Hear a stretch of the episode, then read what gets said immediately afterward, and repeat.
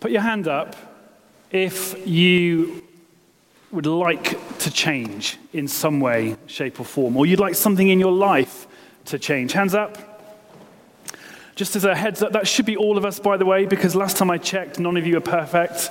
We're all work in progress. Keep them up. Hands up. Okay, now what I'd love you to do is put them down if um, you have found that you've changed everything you want to change uh, in the last couple of weeks since you started this new year and everything's going tickety boo. That's nobody. Ah, oh, that's good. Um, okay, keep them up if you have set some New Year's resolutions this year. So if you didn't have any New Year's resolutions, put them down. My guess is you've got to the point in life where you're like, they don't work. Am I right? Hello? Yes. Okay, so those of you still got your hands up, to keep them up if they are the same New Year's resolutions that you've had in previous years. Uh, nervous, kind of like, oh, oh, heck, everyone else put their hands down two minutes ago. Okay, you'll be pleased to know that you are on trend with national data. Okay, so relax, we're all in this together. All of us, humans, whatever shape, form we come in, whatever background, whatever faith, we all have a deep, primal desire to change. And yet, the reality is, most of us, despite our best efforts, find that we're not getting very far. Or we got so far and then we got stuck and we've kind of plateaued. Anyone with me so far? Yeah, it's the common human condition. Now, there are all sorts of deeply rooted reasons for this, okay, which we haven't got time to go into in any depth, but things to do with your family of origin, the way you were brought up, that actually you realize on reflection weren't helpful, but at the time you just thought was normal. Emotional pain from past hurts. Has anyone ever hurt you? Yes. Um, addictions. And by the way, we all, some way or another, in some way or another, self medicate, some form of escape from pain. It might be shopping, it might be alcohol, it might be pornography, it might well be your iPhone, Someone owned it just then. Uh, patterns of behavior that we've adopted and adapted uh, in our life, habits and choices we make that actually we know don't help us, but we keep doing them anyway because we can't actually stop. And so we all experience a gap between who we are and who we want to be, between who we are and who we know God's created us to be, right? And discipleship, practicing the way of Jesus, which is this series we're in at the moment, is essentially about how we can help God close that gap.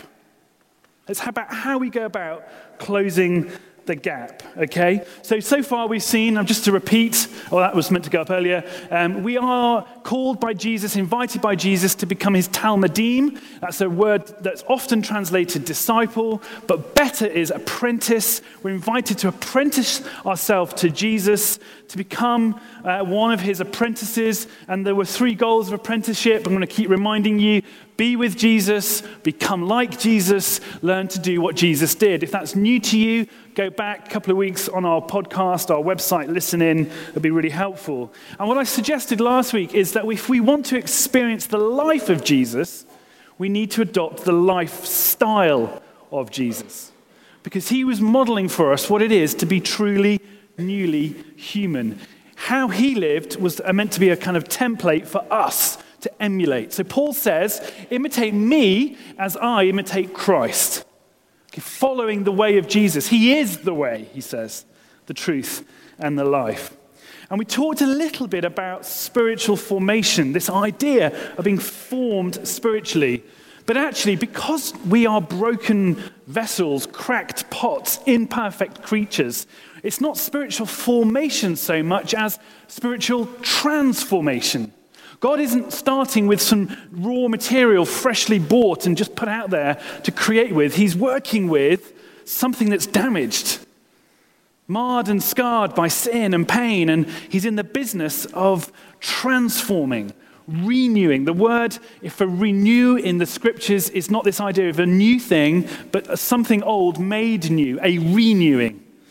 Kainos we are in the business of being renewed, and then from that place, or in that process, joining with God in the renewal of all things, which is one of our mission statements here.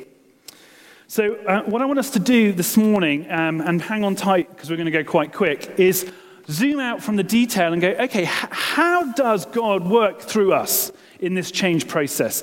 Put in another way, what are the things that you and I need to do? What things do we need to put in place as apprentices so that the Spirit of God can bring the transforming power and love and grace to bear on our lives and literally change us from the inside out? The danger for us is we think it's all that what we do.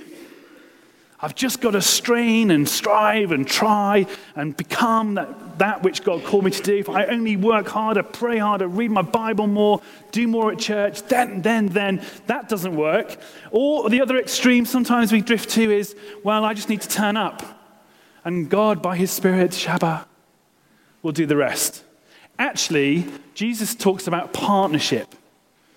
It's both and. It's you and me doing what we can do so that God can do what he wants to do. So one of my friends puts it like this without him, we can't, and without us, he won't. Because he's not going to force change on you. So without us, he won't, and without him, we can't. So the question really is not are you being spiritually formed? It's whether we are intentionally allowing God to form us in a certain kind of way by doing certain things, practices, etc. Everybody is being formed spiritually. Everybody, everybody out there, everybody in here, whether we realize it or not, because we are the product of a whole load of things. The question for you and I, as followers of Jesus, is are we adopting an intentional spiritual formation paradigm or not. So I'm going to show two little graphs or slides in a moment to give you the, the contrast. And the question today really is are you going to live into the intentional one or just keep defaulting to the unintentional one? Okay? Because we have to do what we have to do so he can do what he wants to do. Okay, this is about creating the conditions in which God can work in our life. Are you with me so far? Sound good? You're also polite that you're just going to listen anyway. Okay, so here we go. This is the unintentional spiritual formation paradigm. And this is how everybody lives, okay? Unless they choose something else. So it's made up of three things that um, are ultimately then determined by the fourth and reinforced by the fourth, which is the thing in the middle. So just quickly going around, we are all formed by the stories we believe, the things we believe about ourselves, often narratives that get into our head through childhood and uh, adolescence. We're subconsciously, we're not aware of that. Often, if you go into counseling, have therapy because you want to change, you realize you believe things about yourself, or you believe certain things about the way the world should be based on your upbringing, or based on the word, a lie that was spoken over you, or a really negative experience that you misunderstood, took in, and allowed to shape and form how you think and act in the world. Those stories we believe are often not true but they influence how we see, and therefore how we think, and therefore how we act, and therefore what we become. So, for example, if you as a kid get told by your school teacher, you will never amount to much, you're thick. If you hear that often enough, you start to believe that, even if it's not true. Okay? We all relate to this in some way or another, I'm sure. We are formed by the relationships that we have. You, you become like that which you hang out with. It's really simple. It's not hard, really simple. The habits that we have, the, the patterns of behavior that we adopt, the choices we make. Guess what? If you don't go to bed early enough and get enough sleep, what happens? You become. It's not a trick question. You just become really tired. If you're tired, guess what happens? You struggle to do relationships well, right? All your stuff comes out, and guess what happens at work? You're not on it, and da da da da da. There's a whole load of habits that we have, choices we make that form us. I was told this week by somebody that the average 20 year old, 20 uh, something in this country, swipes their iPhone or equivalent, guess how many times a day? 2,700. Shock horror. Tonight it will be like nervous laughter. Okay? It's a habit. You're going, well, I don't think I'm that bad. Uh, digital, we will come to digital addiction in a bit, next, next week, I think. Okay. And then, of course, we're shaped and formed by our environment. So we live in Worcester. We live in the 21st century. We have the current government we have, no comment. We have the current president of America, no comment. Uh, um, okay? Just read my Twitter feed if you want to know what I really think. Um, these things shape us. We live in a cultural context that shapes and forms us. And unless we're consciously, as a Jesus follower, recognizing how that's forming us and doing something about it, because often it's forming us in a way that doesn't take us further to Christ likeness, then we will just become somehow complicit in a passive formation experience. So, most of the time, we are not what we want to be, and we don't see the change we want to see because we have some version of that that's going on, because we haven't replaced it intentionally with a better one. You with me now so far? I don't want to leave anyone behind this morning, okay? So, Dallas Willard, um, I used this quote last week or the week before, but this is really important. He says this Spiritual formation in the Christian tradition is a process of increasingly being possessed and permeated by such character traits as we walk in the easy yoke of discipleship with Jesus, our teacher. Spiritual formation in the Christian tradition is doing the right things so that the right things can come into us, so we become like that which we're called to be. Jesus restores to us the image uh, bearing call of humanity. And the Spirit takes what's true of Jesus and forms us into his likeness. We don't become clones of Jesus, we just take on the same character of him wholeness and holiness. By being with him and being around him and learning to do what he does, it becomes true for us. And so spiritual formation actually is counter formation. We are unintentionally, if we don't do something about it, being formed by some version of all of that, right? So, unless we choose a better version of that, then we will just become some version of what that creates in us. And the call of a disciple is to actually adopt an intentional Christian spiritual formation paradigm. Are you up for that? This is possibly one of the most significant talks, if you like, I think I've ever done. Um, so I'm really keen that you get this. And I'm conscious it's a lot, but you need to see it as a whole today. And then we're going to come back and unpick some of it as we go. So um, here is the alternative it is to make sure that there are four things going on for us day in, day out, in all sorts of different ways, depending on where we're at and who we are and what day of the week it is. But it's four things, and we're going to look at those real quick this morning. But you and I are called to be formed intentionally by the Spirit into the likeness of Christ. These are the four things we have to do so God can do what he wants to do.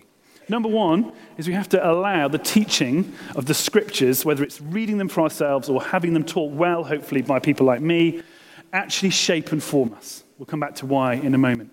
It's about making sure we adopt the right practices, okay? Uh, doing the things that change our habits. We'll have a quick look at that as well. It's about being in good Christian community, healthy, functional Christian community, all of which allows the Holy Spirit to be at work in us. And so we need to actively engage, as I repeatedly say, with the Holy Spirit, who will work through those three things around the triangle. Okay? And so essentially, what we're doing is we're taking these things, the unintentional paradigm, and we're replacing them with something better. So instead of stories we believe, it's teaching. Instead of habits, which we subconsciously do, it's intentional practices to change our habits. Instead of just some sort of like network of relationships that's kind of random often and inherited and acquired and not really thought through, it's not that you ditch all your relationships, but it's that you make sure within all of that you've got Christian community. And rather than being passive to your environment, you actually make sure that the thing that most defines your environment is the presence of God. Are you tracking? Great. Does this sound good? Like, I, I've loved this, so I'm going to get off on this even if you guys don't. Okay, so in a kind of nerdy theologian kind of way. Right, so real quick, turn in your Bibles, if you have one, to Mark chapter 1.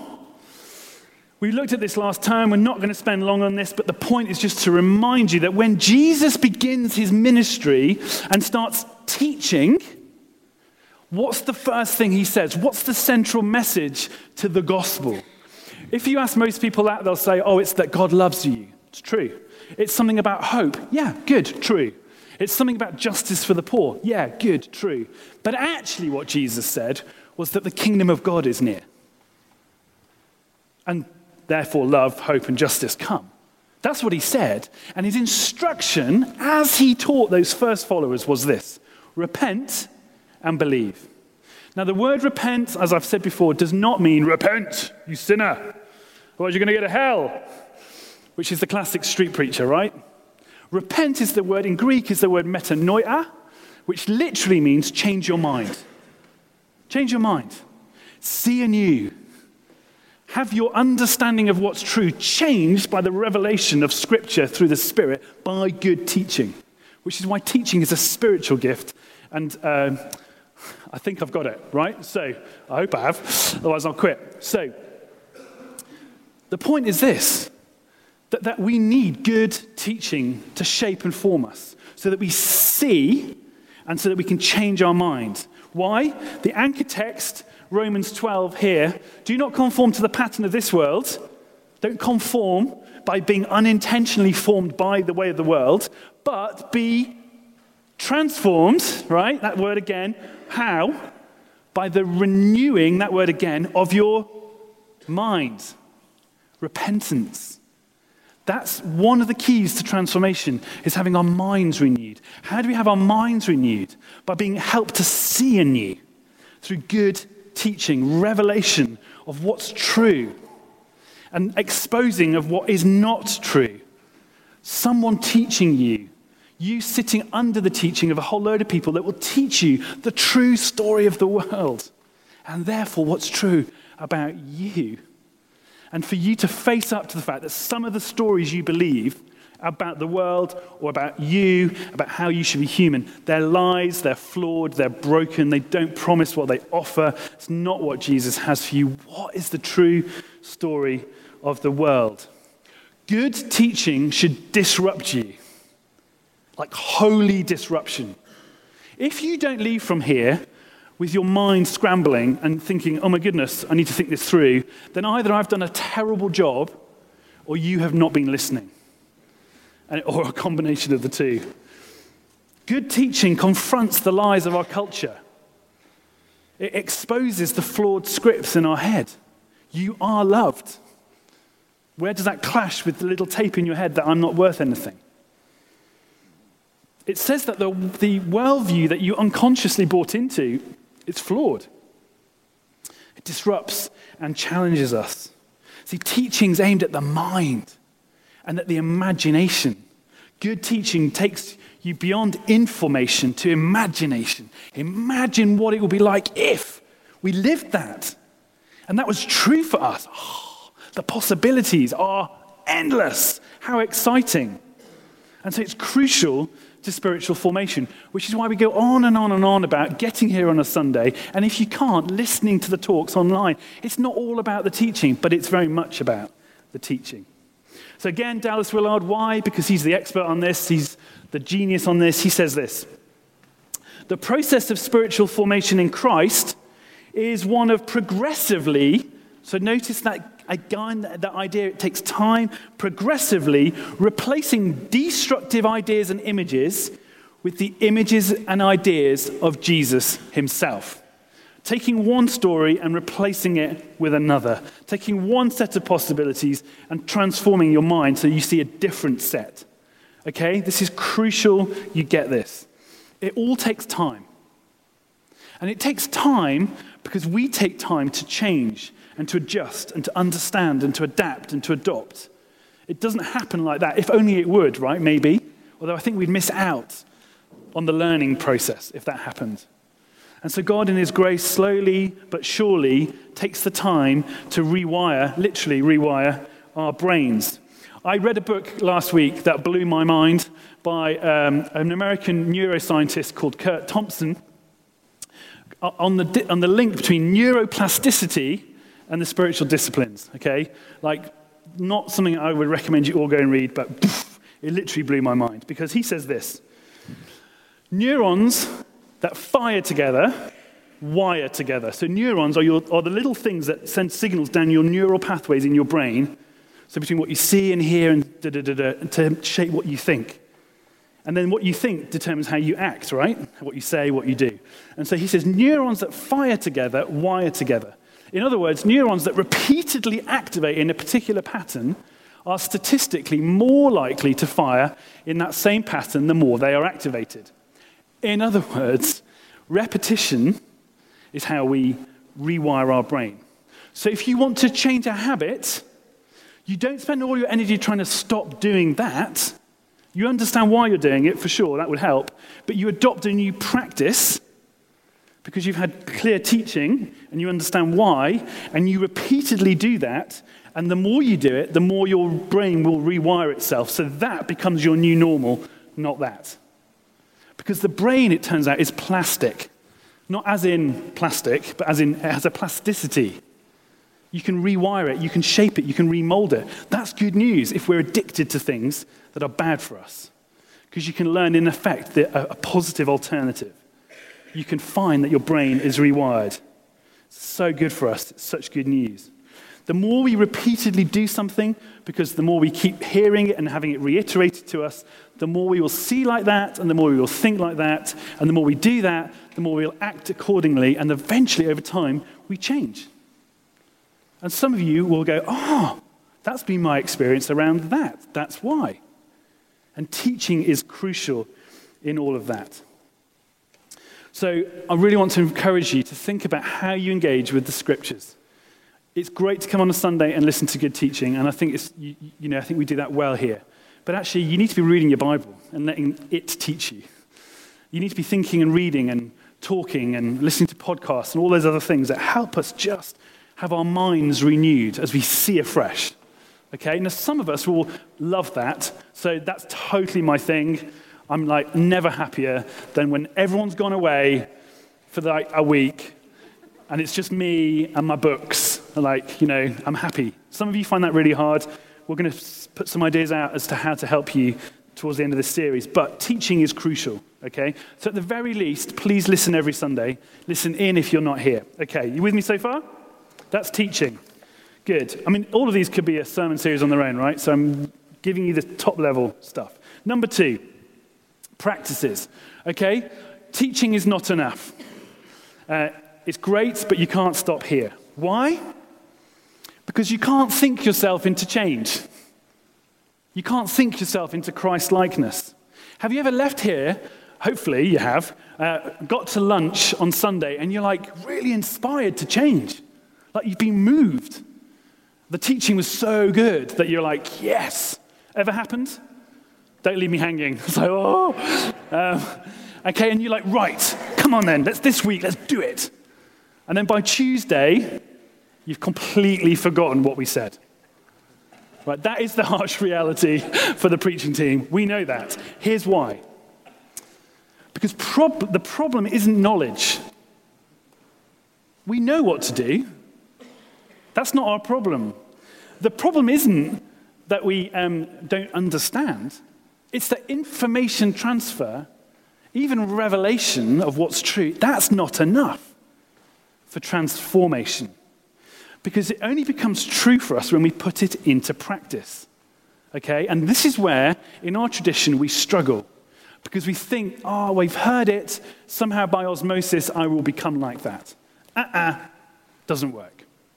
So um, Jesus told us this, by the way, so it's not my news. Uh, Matthew um, 7, therefore, uh, this is at the end of the Sermon on the Mount. Therefore, everyone who hears these words of mine, he's been teaching, and what, notice this, and puts them into practice is like a wise man who built his house on the rock. If you don't put it into practice, it's just great teaching. But when you put it into practice, that's the wise thing to do. And that's when it has transforming power for us. Knowing is not the same as doing right? And doing is not the same as wanting to do it. Okay, so we have to understand that for us to appropriate and take into account and let it become true for us, that which we now see by the transforming of our mind, the renewing of our mind, for that to become true for the whole of us, we have to practice it. Change our patterns of living so that we live it into us and live it out of us. The things we do do something to us. So when you repeatedly do good things, they shape and form you. So when you get up every morning and sit quietly with God, or you do that at other points in the day, then that has an effect on you. When you turn off your phone on your Sabbath, that does something to you. And the more you do the right things, the more good things can happen to you. The Spirit will work through all of that to bring change.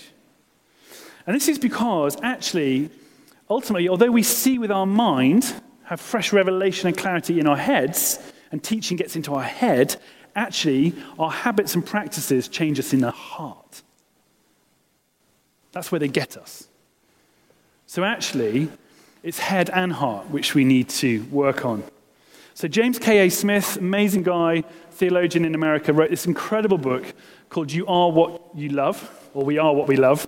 Um, totally recommend it. He says this The heart is the fulcrum, it's like the, the point uh, where it all comes together of your most fundamental longings, a visceral, subconscious orientation to the world. Your heart, this soul, spirit, heart thing, it's from that place that we intuitively engage with the world, shaped by our thinking and our understanding.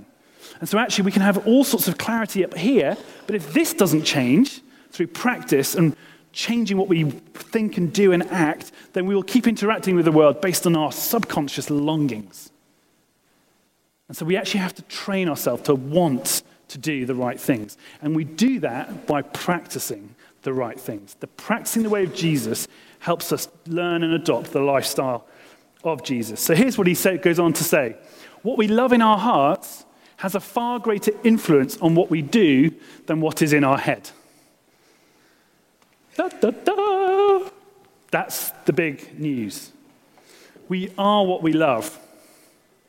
The problem isn't that we love, it's that we love the wrong things for the wrong reasons. And the spiritual practices help us learn and train ourselves to love the right things in the right way for the right reasons. We are the cumulative effect of our habits, our choices, our routines, our preferences. They shape the direction of our love. And so, if you put the right things in place, the direction of your love, ultimately to God, and then a selfless expression of that, that will form and shape it and become true of us. Okay? In line with that which we know is true and what we're called to. The spiritual practices, in other words, they help us to counter the unhealthy things that we do and form new habits which in turn transform our lives. Some of you will know this, um, particularly if part of your New Year's resolution was to go to the gym. Um, it takes six weeks to form a new habit by doing the right practice. And how many days to lose it? Anyone know? Six. Okay, six weeks to form a new habit, basically a week to lose it. Which is why everyone goes to the gym all the way through January. They have a week off in February and then, yeah, forget it. So you have to keep at it, okay? And uh, you'll see why in a moment, but you can't do it on your own for that reason, along, among others, okay? So, what we love, who we love, is really important. And this is why the teaching and the practices come together, actually, because you can't separate them out. You need both together. Teaching shows us what, the practices essentially show us how to get there ourselves. Does that make sense? You're so kind. Now, here's the thing teaching and practice aren't enough you're thinking, man, this is getting harder.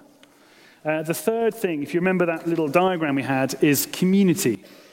In place of, or not in place of, but within a network of relationships that we all have, some more complex than others.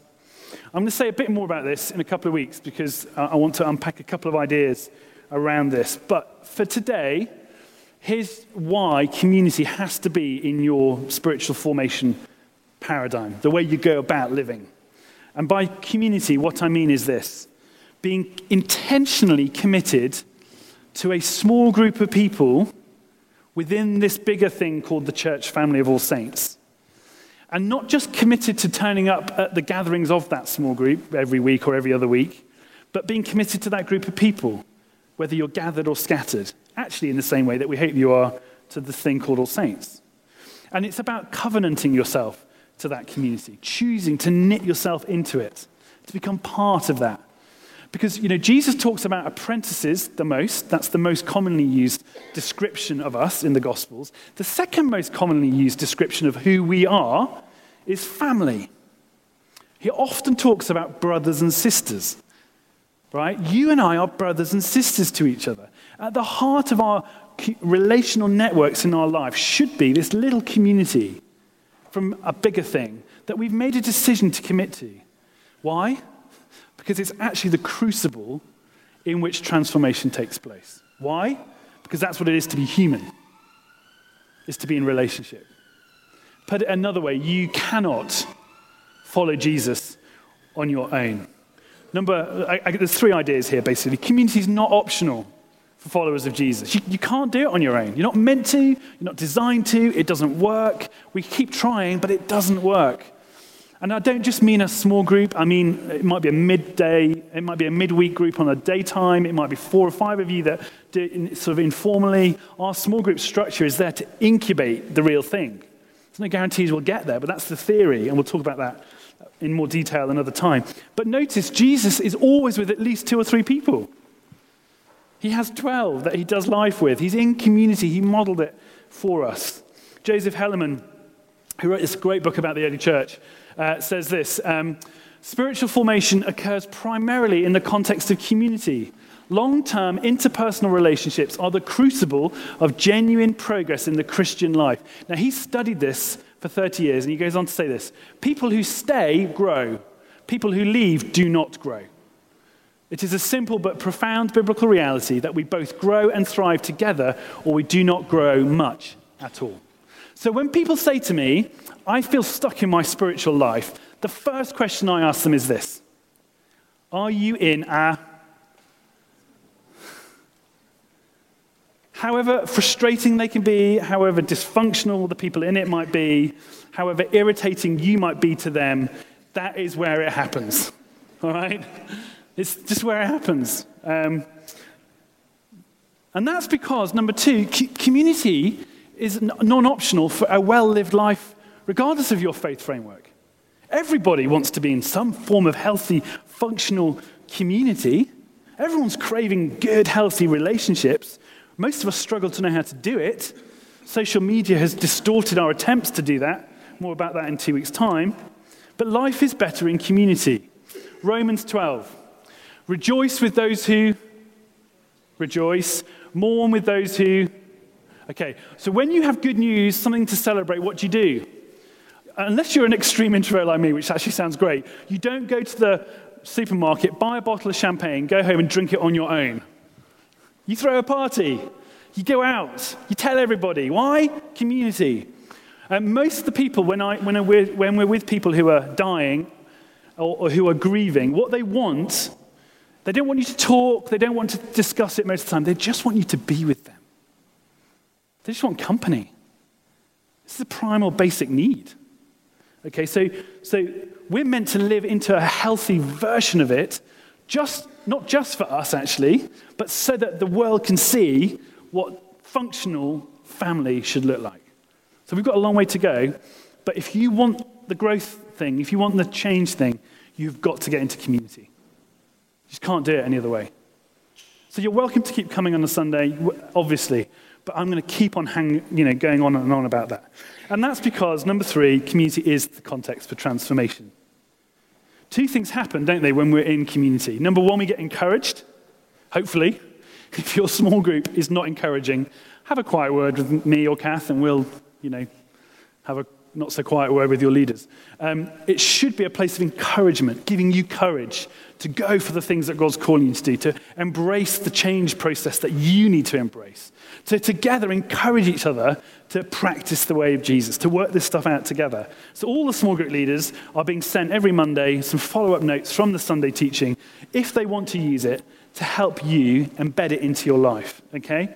But the other thing about community, and this is the bit we don't like, and which is why some people avoid it, this might be you, is that we get exposed in that kind of intentional community. Because it's very easy to put on the facade on a Sunday, to present the highlight reel of our life. You know, the curated version, the bit we're happy about, and to hide all the other stuff. But I tell you what, if you do community properly with the right people, you get exposed. All your crap comes out. And you find people still love you anyway. That's the theory. But it's pretty hard. There's nowhere to hide. But actually, that's good for us because it's better out than in. Teaching, practice, and community. Those are the three things that you and I all need to have in place in our life. Those are the things that create the conditions in which the Holy Spirit can be at work in our life. And so, quickly to end, how does that work? Um, Gordon Fee says that the Holy Spirit is God's empowering presence. God's empowering presence. The Spirit wants to do in us what He's sent to do, which is to change us, to transform us. So, to our text for today, and I don't have a Bible in front of me, but Owen, being a good curate, has it open. Uh, he's not a curate anymore. Sorry, buddy. Where's he gone? Uh, 2 Corinthians chapter 3 which Andy was going to read before he was cruelly ditched. Um, now, the Lord is the Spirit, and where the Spirit of the Lord is, there is freedom. And we tend to think of that as just freedom, like from something, yes, but it's also this bigger experience of being free to be, free to become who we are, becoming all that God created us to be. And we, he says, who with unveiled faces, there's loads of theology behind this, all reflect the Lord's glory, are being transformed into his likeness with ever increasing glory. Where the Spirit is, transformation and freedom come. Where does the Spirit go? Wherever he's able to. You create the right conditions, you get more of the Holy Spirit at work. It's not rocket science. Okay? The more you engage with the teaching, the more you engage in community, the more you engage with the practices, the more you put those three together and work it out in community, the more the Spirit can be at work in you and the more transformation you will experience. It's really, really not difficult to understand. It's very difficult to do. Can I get an amen? Okay. Because what happens is, we, when we think about all this, what we really like what we hope God will do is the breakthrough moments. And often they're the stories we tell, right? But when I hear people talk about what the Spirit's done in them, and often we're guilty of this, we, get, we perpetuate a certain understanding. We hear stories of, God healed me of this, or I got set free of this. They're often the kind of the breakthrough freedom moments, the Holy Spirit stories. And that's wonderful. I love those. I'm all up for that. I love that Abby goes out from here as an evangelist confident to minister in the power of the Spirit. That's her calling. But actually, the problem with that is they're quite rare, those moments. Have you noticed? And the danger is that we just hang on and think, well, I just need a breakthrough experience. I need a power encounter with Jesus, and then my lifelong battle with anxiety will just disappear. And actually, the reality is, most change isn't going to come through breakthrough moments, however good they are. They're going to come through lots and lots of little process moments. Lots and lots of you and I, thousands of times a day, making good choices, practicing certain things. The long, unglamorous obedience in the same direction. The long and boring life.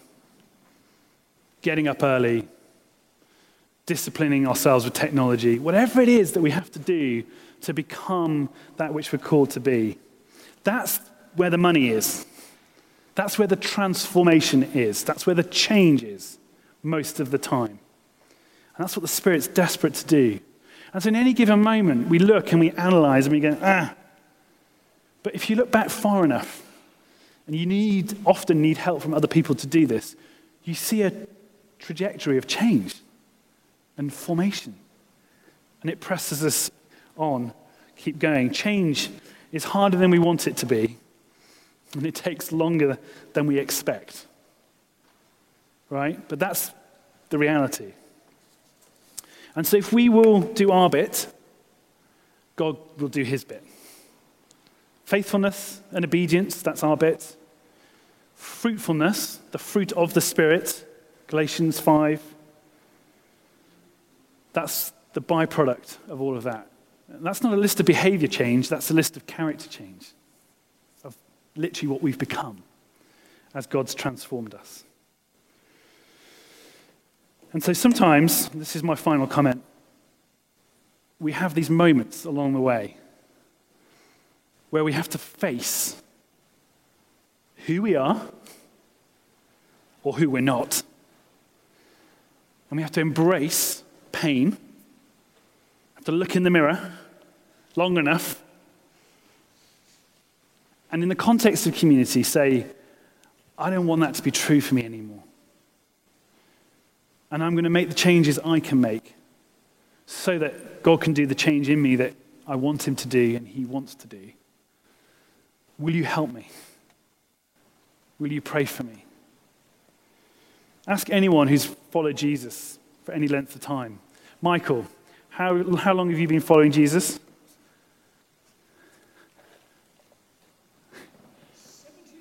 70 years. So I'm 41. I know that's hard to believe. Michael's been following Jesus nearly twice the length I've been alive. Okay, amazing. And he's still here. If, I guarantee if you go and chat to Michael and Beryl, they will tell you that it's in the hardest moments, the hard knocks of life, where they've changed the most. Because they've not run from it. Does that framework make any sense? Okay. Good luck. Uh, no, no, I'm joking. We're going to keep following this through. We're going to help each other. We're going to unpack it in more detail. But I want you to grasp it. Would you stand? I'm going to um, finish with um, a blessing slash reading of scripture.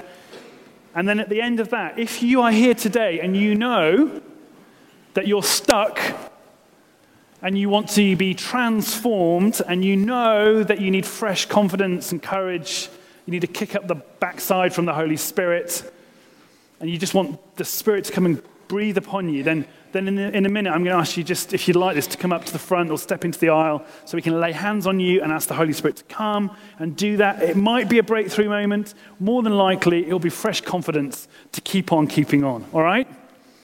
Here is Romans 12 from the message paraphrase.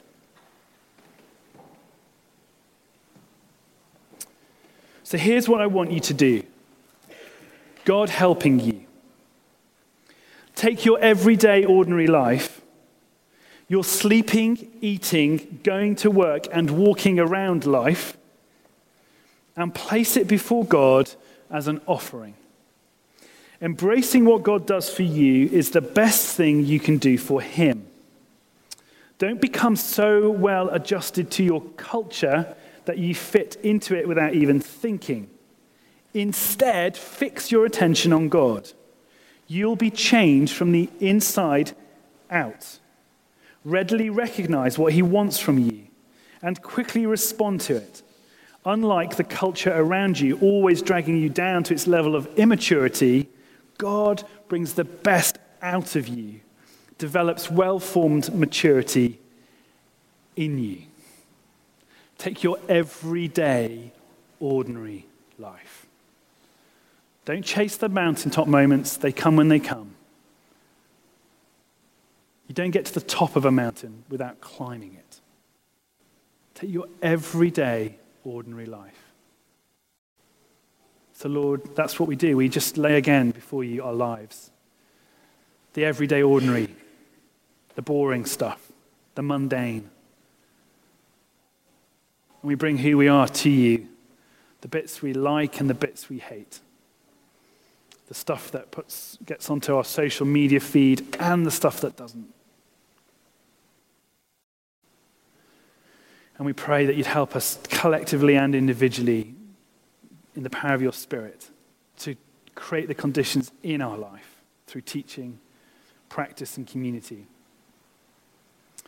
so that you can be at work deep in us to change us, to bring freedom.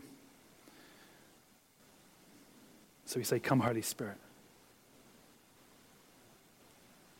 Breathe upon us.